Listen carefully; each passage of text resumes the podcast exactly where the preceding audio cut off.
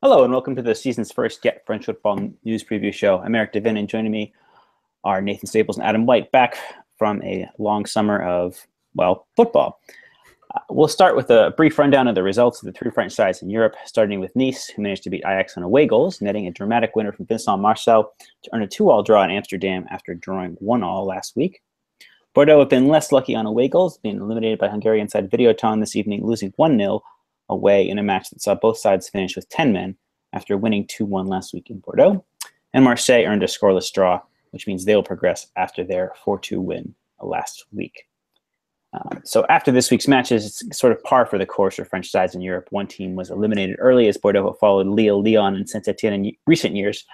It's a really poor start for the team. But I'll ask you, gents, I'll start with you, Adam. Uh, is this a bad thing for a team that seems to have such a lack of depth after the current transfer window?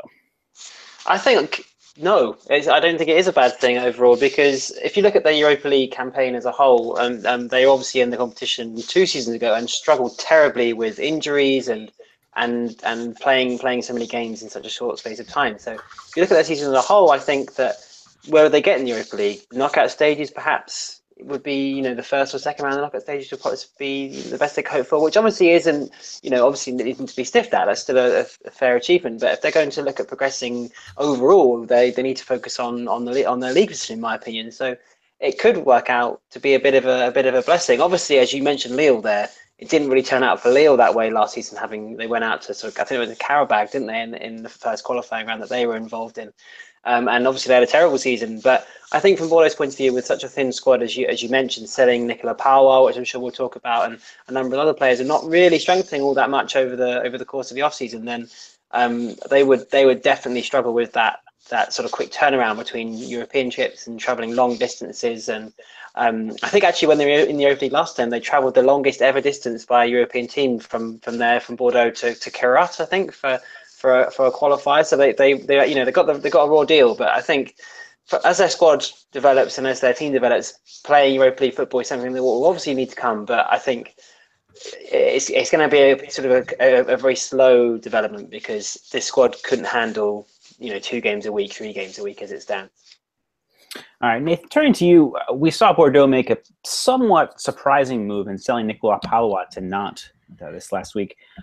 So, I guess a two part question for you. One, uh, we obviously know Pallois is a fairly talented defender, but has has some temperamental problems. So why sell him? Uh, and, and, second, uh, now what becomes more of a need with Jeremy Toulalan playing defense? It, do you feel they need another center back or another defensive midfield, defensive midfielder? Uh, and who are some of the targets that you could look at in that regard? Well, for starters, with Nicolas Pallois, I think the only reason they have sold him is possibly because he is a little bit of a hothead. He is a good player on his day, and the fact that they've moved Jeremy Toulalan uh, into centre back sort of amplifies the fact that they need a centre back more than anything. They need to move Toulalan back to that defensive mid position because that's where he's most effective. He looked pretty poor today, in all honesty. He was turned a couple of times.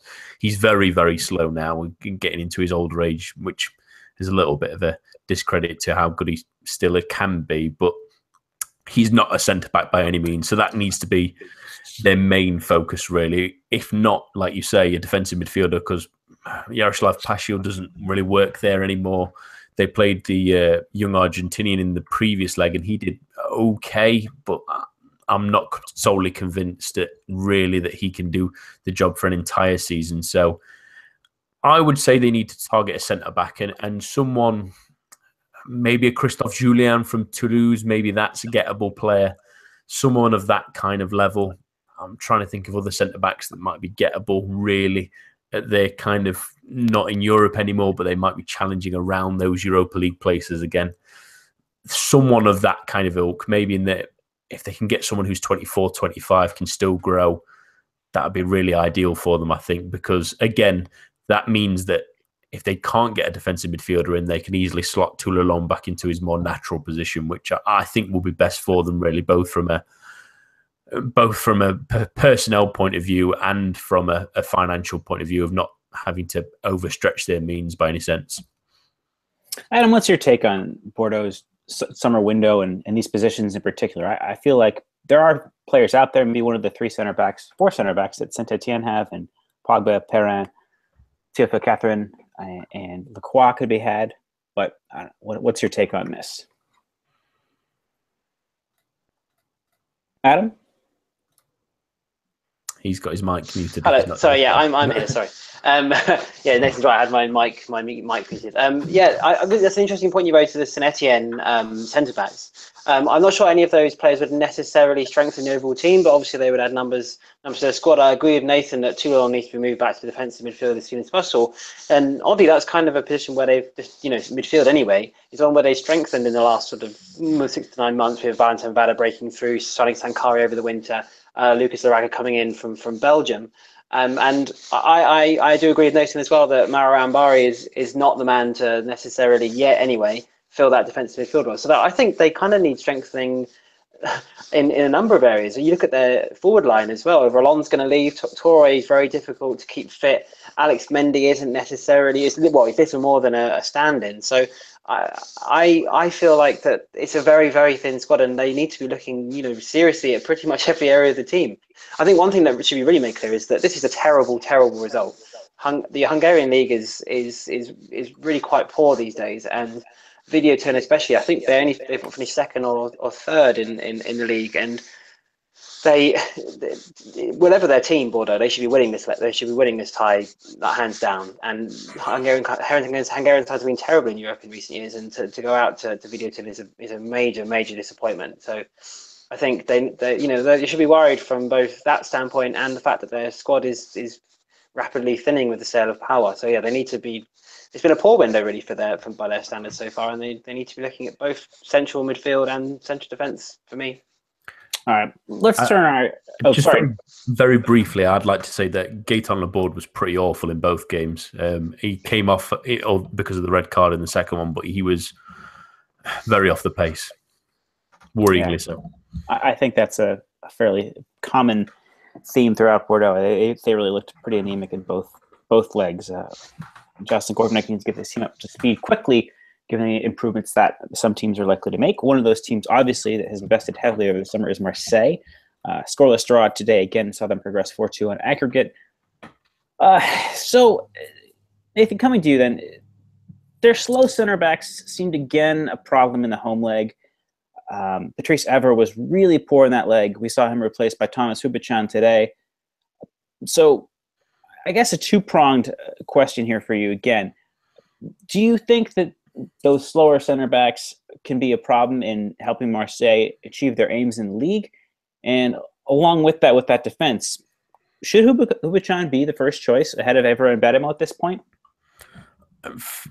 In terms of your first question, yes, I am a little bit worried about their slow centre backs. Adil Rami is a good player, and he showed at times, although when he got players in behind, he really does struggle. But his strength and positioning at times and his ability in the air is is probably good enough at this level. Uh, I do still worry about Rolando though. He can be a bit rash. He can be a bit caught out of position. And had it been for a couple of extra touches in the first half from one uh, Ostend player, then they might have scored an, a goal nice and early, and that would have been a worry because Rolando's positioning wasn't great, and they did get in behind a few times and they've really been saved by Mandanda and sometimes as well tonight. But it does worry me.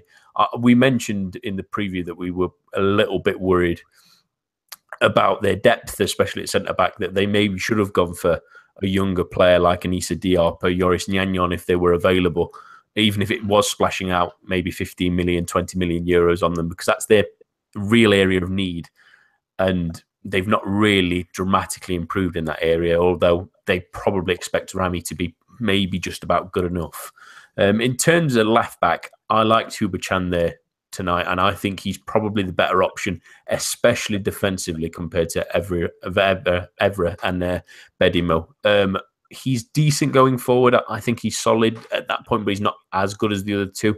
But in terms of the fact that they're so weak at the back on occasions, I think that his defensive stability, as well as being able to cover in at centre back and maybe play a back three if they desperately needed to, is incredibly valuable to the team this season. And, and possibly starting him over the two might be more important, especially in the bigger games when they face the tough, tougher teams like PSG, Monaco, Lyon.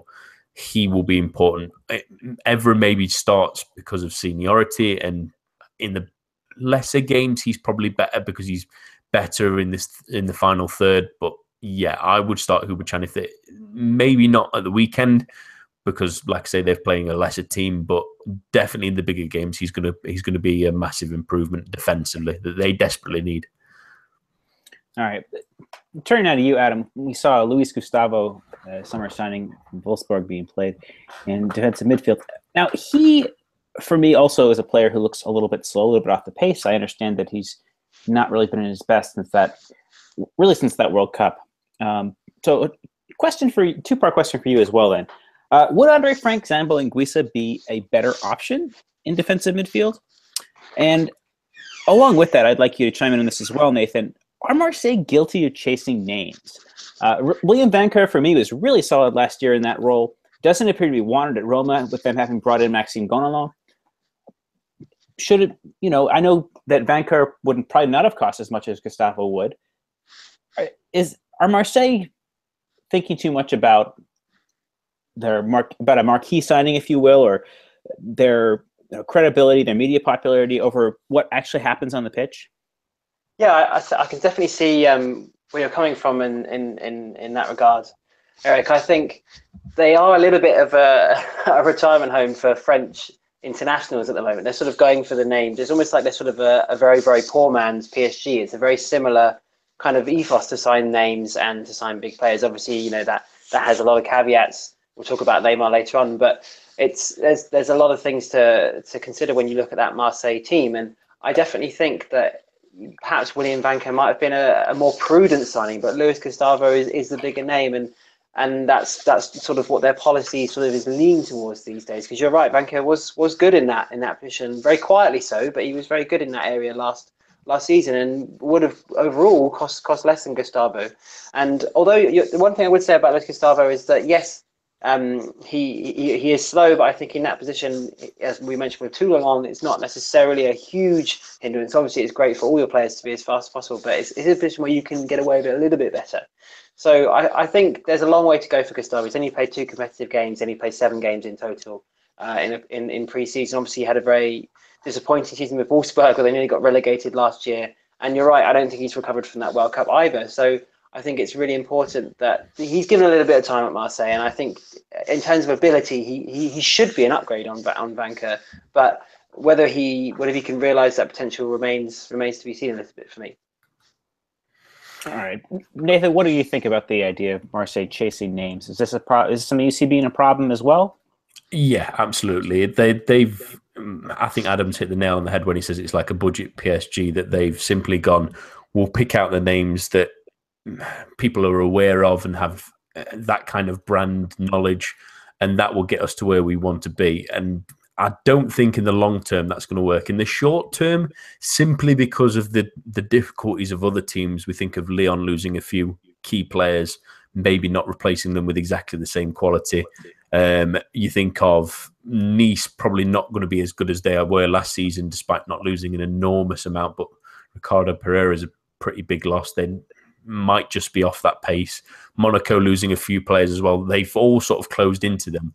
And even though they've bought mostly older players, they've narrowed the gap slightly. And and at times they've been interesting tonight. I, I still think the signing of Valère Germain especially was an excellent signing.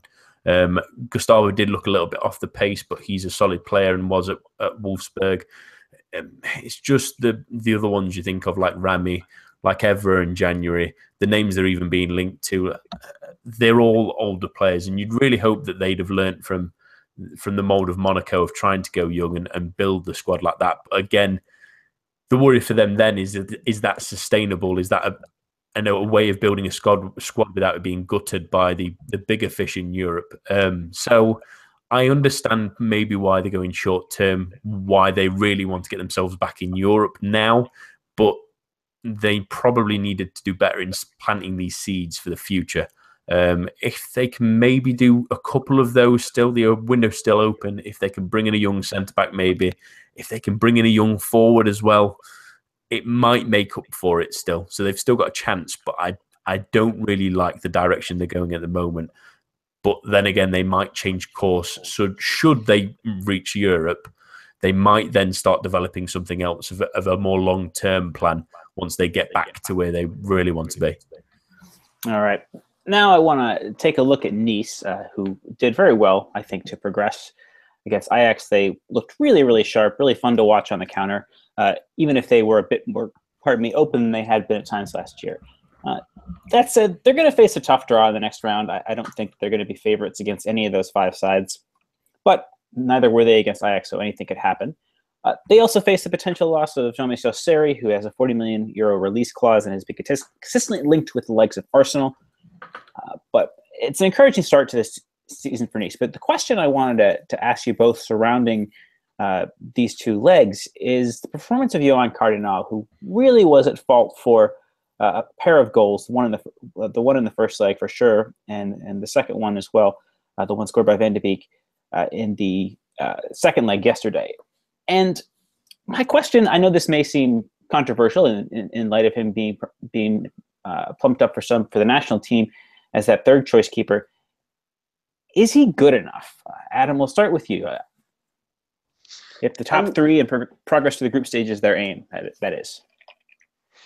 Is, is he good enough for the? the it's it's, it's a really interesting question because it's something I wrestled with a lot last season, and I, I kind of I know that he had some good performances last season, but I feel like that if if Nice want to if if Nice is going to be playing Champions League football, I don't know that Yoan Cardinale is going to be um, a Champions League level goalkeeper, at least a, a level to where perhaps they might hope to be. Uh, I think he does make mistakes um, a little bit too frequently, and I don't know that his his handling is as solid as you would hope as hope for a, for a, certainly for an international goalkeeper and definitely for a goalkeeper in, in, in the Champions League. So for me, I, I think that it, I'm surprised they didn't go out and, and sign a more experienced and a safer pair of hands. It's very it's a bit of a cliche, but someone a, li- a little bit more secure, a little bit more steady. He, he may be a talented a talented goalkeeper in, in some areas, but I don't know that he's got the all round game to be, you know, to play at the highest level for an extended period. So I think if they if they were to make it into those into those into those group stages, then it's possible he could be found wanting again. You're absolutely right. He was at fault for uh, over the over the two legs, and um, I, I'm surprised they haven't gone out and strengthened. And you're absolutely right, by the way, Eric. It's going to be very difficult for them to, to, to qualify for the group stages anyway. That draw, whatever draw they get, is um is going to be a tough one. But I think they were they were, they were really good last night and um, deserve to beat Ajax. When you Ajax were in the final Europa League, obviously uh, last season. So although their squad has changed a little bit, it's a really really good result. So I think these fans in general can can be really positive going into the new season. But I still, for me anyway, would look at a goalkeeper between now and September the first. Nathan, what where do you stand on this? There were rumors uh, towards the end of last season in L'Equipe that Nice were looking to bring in a more experienced player in light of having qualified for the Champions League. Steve Mandanda is linked prior to his move to Marseille. Uh, where do you stand on on Cardinale and his his future with the club? Yeah, he's a bit of a frustration still, isn't he? I, I mean, the way I always describe him in Stillwell is he, he he does really remind me of Barthez, but he's he's at that stage where he's making too many of those uh, classic brain farts that the former France international had, where it's now costing his team in games. I mean, it was a really poor one in the first leg. In the second leg, it's it's not the greatest performance you've ever seen, and you can maybe blame him for some of the goals as well. But you can't keep that happening at that level. If, like Adam said, if if they want to have that ambition of being a Champions League team, he needs to be more consistent. And you start to worry now that having that happen over the course of last season on occasion and, and really starting the season really poorly, is this something that's going to bleed into his overall play? Um, if they were looking to bring in an experienced keeper, I'm surprised they didn't try and maybe throw in their their ticket into sort of the Benoit Costil sweepstakes. Although he's gone to Bordeaux, maybe that would have been an interesting one, a more experienced keeper, someone a little bit more consistent that still maybe plays with the right kind of style they need. Um, but other than that, can they bring someone in? The goalkeeping market's really difficult, really. In all honesty, that other teams have struggled as well this season. Finding someone that's going to is is of that right experience level as well as being of that quality level is probably going to be the difficult part. I think um, there's not a name that I can spring to mind. They're either too old, already established at a, a club good enough for for them, or I'm trying to think. Sirigu? Maybe, yeah, maybe Sirigu. May, he's he's already left, hasn't he? He's joined t- uh, Torino. Torino, yeah, So- but He may be an option. Yeah, I'm also thinking maybe um, oh, Arsenal goalkeeper, Champions League goalkeeper last season. Um, doesn't he? no, not Ospina? no. He's gone to Ospina. Juventus. Ospina. Ospina, Ospina. That's what I'm Who was it thinking. Nice before? Yeah. Yeah, maybe someone even like that. Um, I've always quite liked Ospina, to be fair, and maybe someone of that quality level. Maybe, yeah, they maybe needed to get in these sweepstakes earlier if they wanted a goalkeeper. Really, I don't really see anyone on the market now to to go out and get. So they might really be stuck with him. But the hope is that he can really um, cut out some of these very very stupid mistakes that seem to keep cropping up. But I think the ship might have passed already, even though there's still a month left of the window. I, I'm not sure if there's someone out there for of good enough for quality for Nice to go out and get. All right. One more question on uh, Nice before we, we turn to, to our discussion of Neymar. Uh, we've seen uh, players break through in a really impressive way from the academy in recent seasons. Vincent Koziello, uh, Malang Sarr. Cardinale, I mean, I know we, he has his foibles, but it, I think he's still impressed to some degree. I wanted each of you to throw out a name, Adam, you first, who you might like to talk about as being that player this season. And it doesn't have to be necessarily an academy product. And have brought in a lot of younger players in the recent past. Is there someone you really look as is really making a name for themselves in the upcoming season for Les Aiglons? Um, for Nice specifically, Yes. Um, I, think um, an interesting one from from Nice's sort of younger, uh, sort of teenage ranks, if you like, would be Olivier Boscagli. I was really, really impressed with him um, at the Under Twenty World Cup. He play, he can play either either fullback, um, centre back as well, ma- mainly left back, and uh, he's got a good cross on him, and he's got pace. He reads the game relatively well. And I think he's a he's a burgeoning talent, and he didn't get too many games over the course of last season. He's played in a few friendlies, hasn't made the squad for the either European game, which is a little bit a little bit disappointing because I was hoping that to see a little bit more of him this season. But um, especially with Paul Baysse leaving, perhaps there's a little um, a little space opening up for him uh, in in the Nice team. But he was good um, at the other Twenty World Cup. So although that's you know, the, the French team in general sort of flattered to deceive a little bit, but uh, in, in in the group stages he, he played he played pretty well. So I think perhaps he's one to, to look out for for Nice. Nathan, what about you? There's a there's a fair few you've mentioned that there's a couple they've signed. There's a couple they already had in the ranks. Jean Victor Makengo will be an interesting one to watch. Who was at, at Caen, um, and Marcel, who obviously scored the the winner. He's played a couple of times last season. He is really exciting when he does play. But I, I really like the the youngster they've played in the last couple of games. Um, the um, in the Champions League at least, which is Srarfi.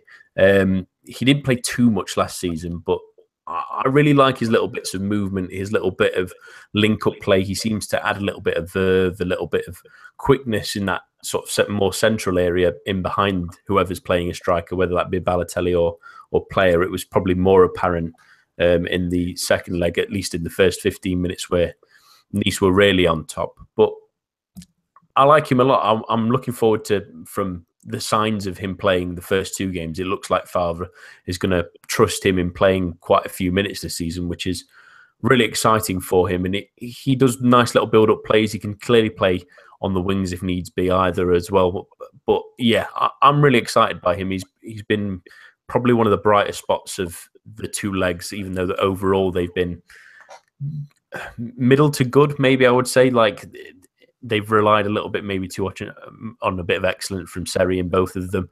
But yeah, I'm really excited by him. I think he could be a really interesting player, especially uh, with Belhanda gone. Um, he might be a really important player for them this season.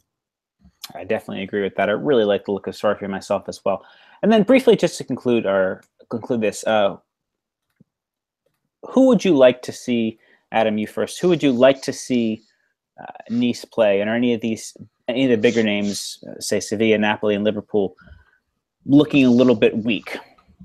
Um, it's yeah. So they would they would. It's an interesting question because I think first of all the the real sort of ace for, for Nice in this next round would be Lucien Favre.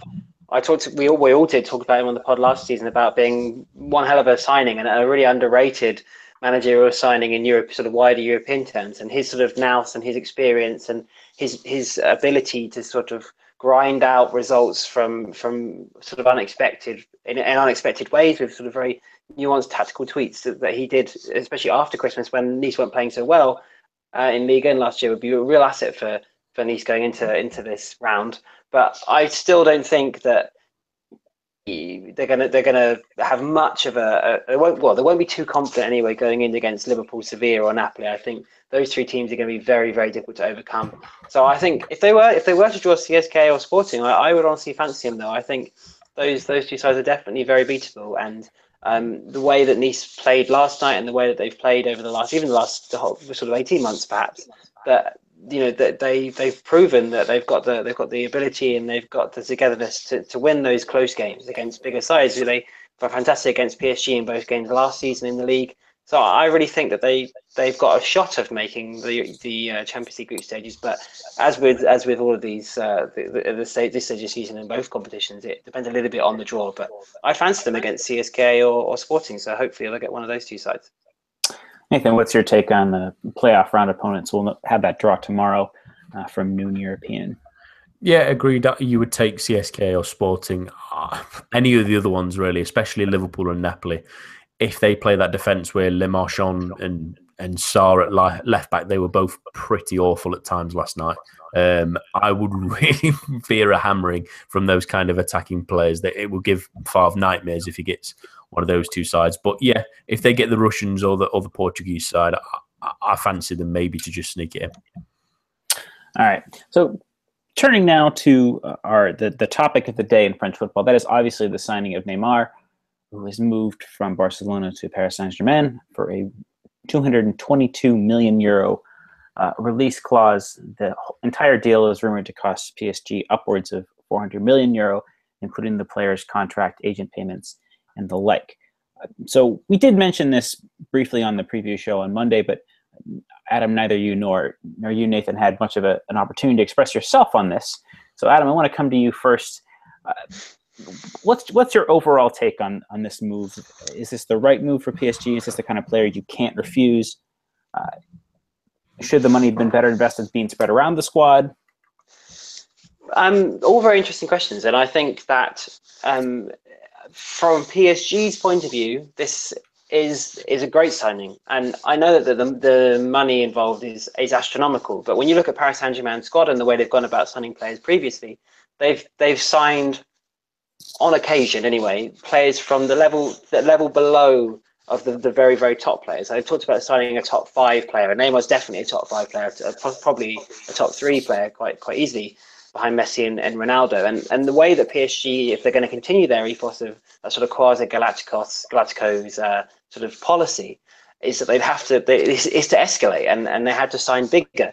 And you look at players like Angel Di Maria, Ibrahimovic, Cavani, Thiago Silva. Those players are on that sort of next rung, if you like, and and they've only made the quarterfinals of the Champions League what three, four years in a row now, and it isn't getting them anywhere. So either they change tack and they they look at the way Monaco succeeded wonderfully well last year, or they continue with their, their big spending and their, their sort of their, their buying of names and their the, the, sort of that, that Galacticos ethos that, we, that I mentioned. And as, given their, their model so far, there was only one way they were really going to go. So if they were going to sign one of these players, you know, of that sort of top five caliber, if you like, then and a fee of this type was always going to have to be involved. And I think it's it's kind of gone by the wayside a little bit of all the freeway around the transfer, but he's going to be absolutely brilliant for PSG. You you would imagine and eh, eh, even just just that one game they, they played at the new Camp, where eh, obviously the very famous game we talked about on the pod where Barca won six one, obviously overcame that four one deficit from the first leg of the Champions League uh, second round game this year. Neymar was unbelievable in that game, and that's the kind of kind of performance that PSG have been crying out for, for from players like Di Maria, Thiago Silva, who on that night particularly was pretty terrible, and Ibrahimovic never really shone in the Champions League. So they haven't been able to get what they want from that next tier of players. So they kind of had to go to this to this level and to this extent. And the only way to do it is to spend the money. So for, for me, I actually think if they can afford it, they can avoid financial fair play, which obviously won't come into effect until they're sort of audited later on uh, next season, and they can spread the cost over a certain amount of years. If they can get away with it, and they can, they you know, they've got that huge backup from QSI, then why not? I think if it'll definitely bring them closer to winning the Champions League, which is what they is anything they really care about. So for me, I think it's kind of the way football's going, unfortunately, and I, I, can see the rationale behind it, and I hope it I hope it does well for them. Nathan, what about yourself? What's your hot take on Neymar? Uh, I think it's a fantastic move, in all honesty, regardless of money, even though it's eh, crazy, crazy money. Um, I always think that any big club in Europe or in the world, if you have an opportunity to sign someone who's top five, like Adam said, maybe top even top three in Neymar, um, you sign them. If you've got even the faintest opportunity of signing them, you sign them because when you do pull off something like this, it can transform not only your current season um, and marketing opportunities, etc., etc., but it can change your complexion of your team for the next 10 years. I mean, they're getting a superstar in his prime. He's only 25. He's fantastic. He's going to be excellent in Liga. He's going to destroy some teams, in all honesty. It's going to be very, very exciting to watch. And we're all very much looking forward to it. But this is just the first step. I mean, they might not win the Champions League instantly this season just because they signed Neymar. Let's not kid ourselves. And yes, they do need to maybe balance out the team a little bit better, but that can come next summer. In all honesty, they've they've got the player they needed to get to that next level. If they can then balance out the squad next season, they have to not only be potential challenges for the Champions League, but they might even be favourites if they spend it rightly. Um, that's how much difference this kind of player can make.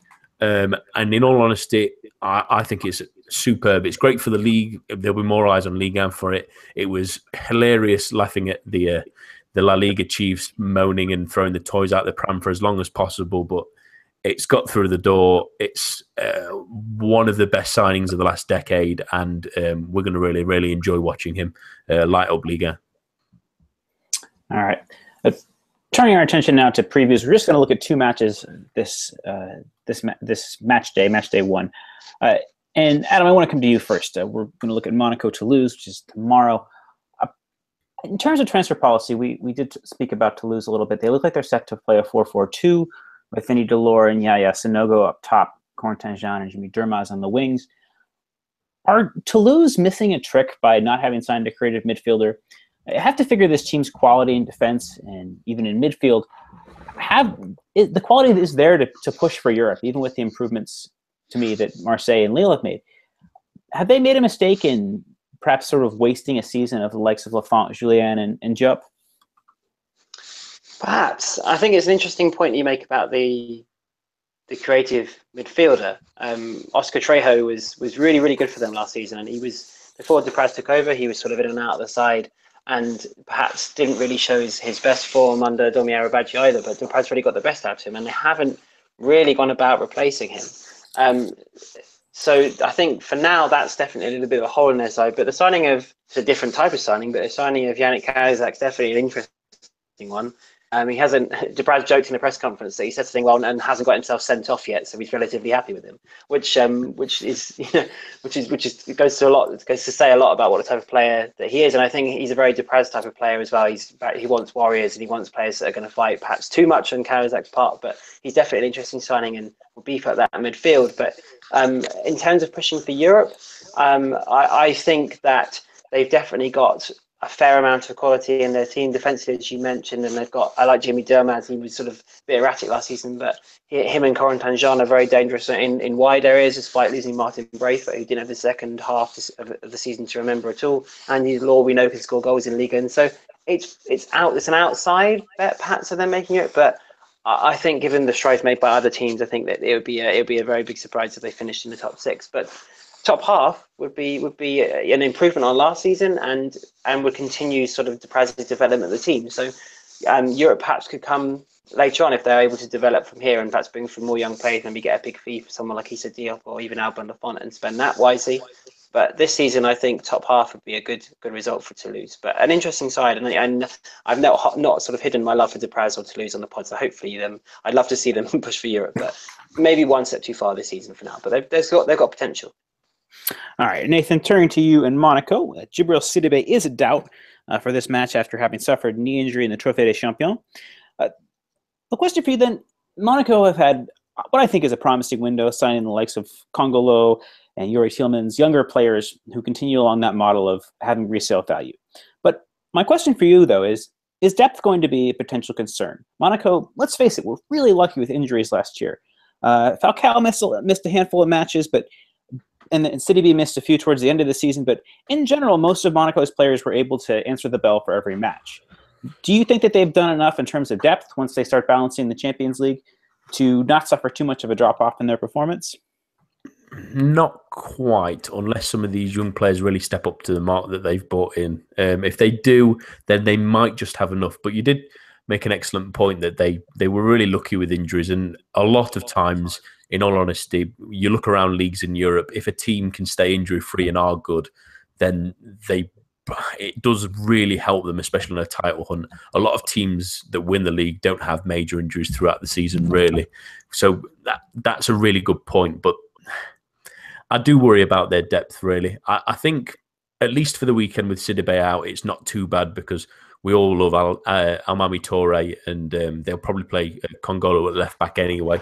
So that's not too much of a worry. Um, but yes, if they lost someone key to injury, if, if they do remain like, uh, especially Fabinho, uh, especially Kylian Mbappe, uh, especially Kamil Glik as well, although Kongolo can cover at centre back if needs be.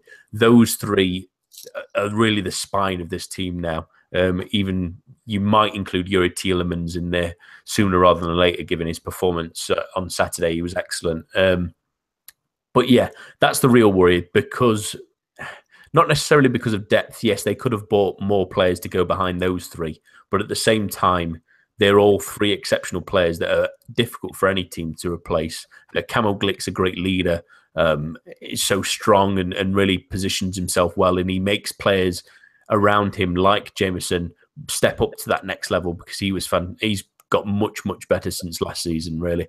Um, well, since the start of last season, anyway. Um, Fabinho does so much work that it makes everyone around him job a little bit easier, from fullbacks to Tielemans to to even wingers.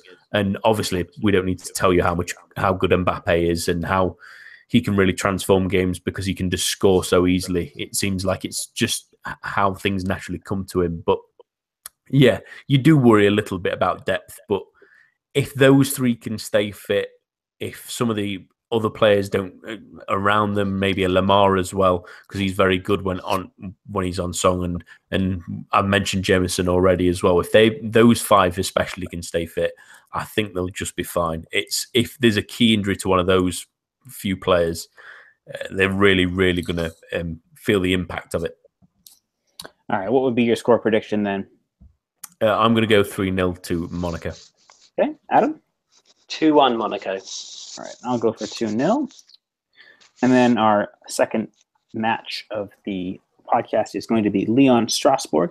Adam, Nabil Fekir has been named captain, uh, somewhat of a surprise given his petulance and seemingly being out of shape for much of last season. Has he shown enough in preseason for you to merit it? And is this something that you think he could use as a springboard to get back to the level he was in 2014 15? Um, you would hope so. I, I, think it's a bizarre decision. I, I am very surprised. Obviously, they've they've they've had a lot of changes at the club with with Tolisso and Lacazette leaving, which is obviously a, a huge a huge gap to, to fill in their squad. But Fekir was after that brilliant season uh, when they challenged for the title, to him and Lacazette really broke through. It's last half of last season. Obviously, had that horrible knee injury, but he, was in and out of the team, and and when he did play, he was very average to to to, to pretty poor in, in in some cases. So I'm honestly very surprised to see him named named captain uh, going forward. If it's a springboard for him to to recapture his previous form, I think everybody in League and you know who watches League and regularly would hope that that's the case. But I don't know that he's shown enough in preseason to warrant uh, the, the, the captaincy. It's it's a very interesting something. I'd love to get your take on this, Eric, as a, as a Lyon fan. Would, is he who you would have chosen to be captain given the departures? I think all things being equal, I, I probably would have chosen Tousart myself, but I do w- wonder about the potential pitfalls of choosing a captain who's 20 years old and really has only played two thirds of a season in professional football. I, I think Tousart, as I said on Monday, has immense potential, but I, I, just fear it's a little bit too early for him. And in the absence of Tousart, maybe Jeremy Morel, uh, maybe Christophe Jallet if he had stayed, maybe Anthony Lopes. Uh, it's slim pickings as far as players who've, who've established themselves and have been with Lyon for a long period of time at this point. I think that's the dilemma that Bruno Genesio has faced. Uh, moving on to Strasbourg, Nathan, they look to be, a, be, be building a very attacking, positive side. Does OL sometimes wobbly defense have something to worry about come this weekend?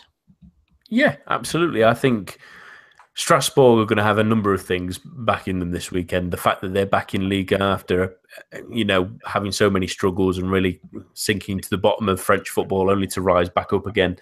They've got a massive, for the, especially for the size of the club. Anyway, they've, they've got a massive fan base. They're a, they're a relatively large club in France, even though they've they've been in the doldrums. They've they averaged fourteen thousand in League Two last season, which is absolutely incredible, really, to think about when you think that. Uh, Liga standard is 21,000 average. So they're going to be really up for this game. I mean, getting to go to Lyon in your first game of the season, yeah, that's the thing these half of these players would have dreamed of. I mean, if you think two years ago in the National, they, they wouldn't have even imagined that happening.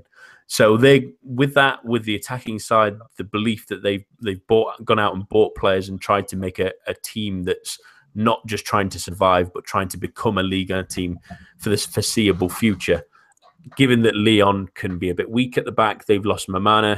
Um, it means that someone um, possibly unexperienced, or in the case of Mas- um, Marcelo, he's, he's, not unexperienced in any way, but obviously it's a little bit of a risky one with his first sort of game of the season.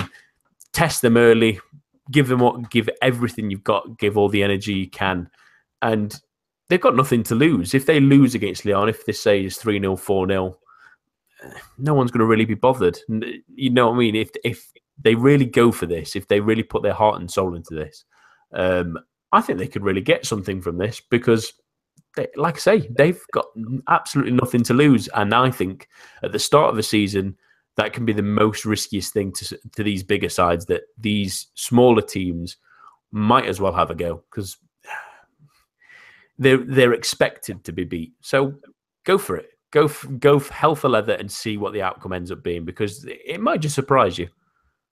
I, I, I fully agree. I I think that it's been interesting to see uh, how Lyon have used Jeremy Morel rather extensively uh, left center back this earlier in this preseason. I, I, wonder if there's some underlying issue be, behind Mouctar Diakhaby, whether it's physical or um, perhaps a little bit of aggression on his part. Uh, there's certainly talent in Lyon's central defense defensive ranks. I really like the signing of Marcelo at right center back, but uh, I, I, don't think that they by any means resolved the questions that they that plagued them throughout last season. And without Lacazette to rely on, this could be a trying season for the Rhone club. Uh, predictions, Adam, come to you first. I I think it's an interesting game, but I still think Lyon are going to going to win it. I think one 0 Okay. Uh, Nathan, I'm going to go for a two-all draw. All right, I'll go for a 2 1 Lyon win. Uh, that is all for now for Adam White and Nathan Staples. I've been Eric Devini. We'll have more matches to preview uh, next Thursday. We're also going to be introducing a fan component. So we'll have something up on the GFFN Twitter feed where we'll invite a fan to test their wits against the three of us to see how they can fare in our preview competition. Um, we'll be back on Monday with Rich Allen as the new third wheel on the GFFN show uh, joining Nathan and I. We'll be live from 10 p.m. UK. Please do follow us on Twitter at GFFN and at the GFFN show. Uh, you can ask us questions on, on Twitter that we can answer, and we'll have uh, all you need to know about week one of the league uh, season. that's all for now. Have a have a pleasant rest of your weekend.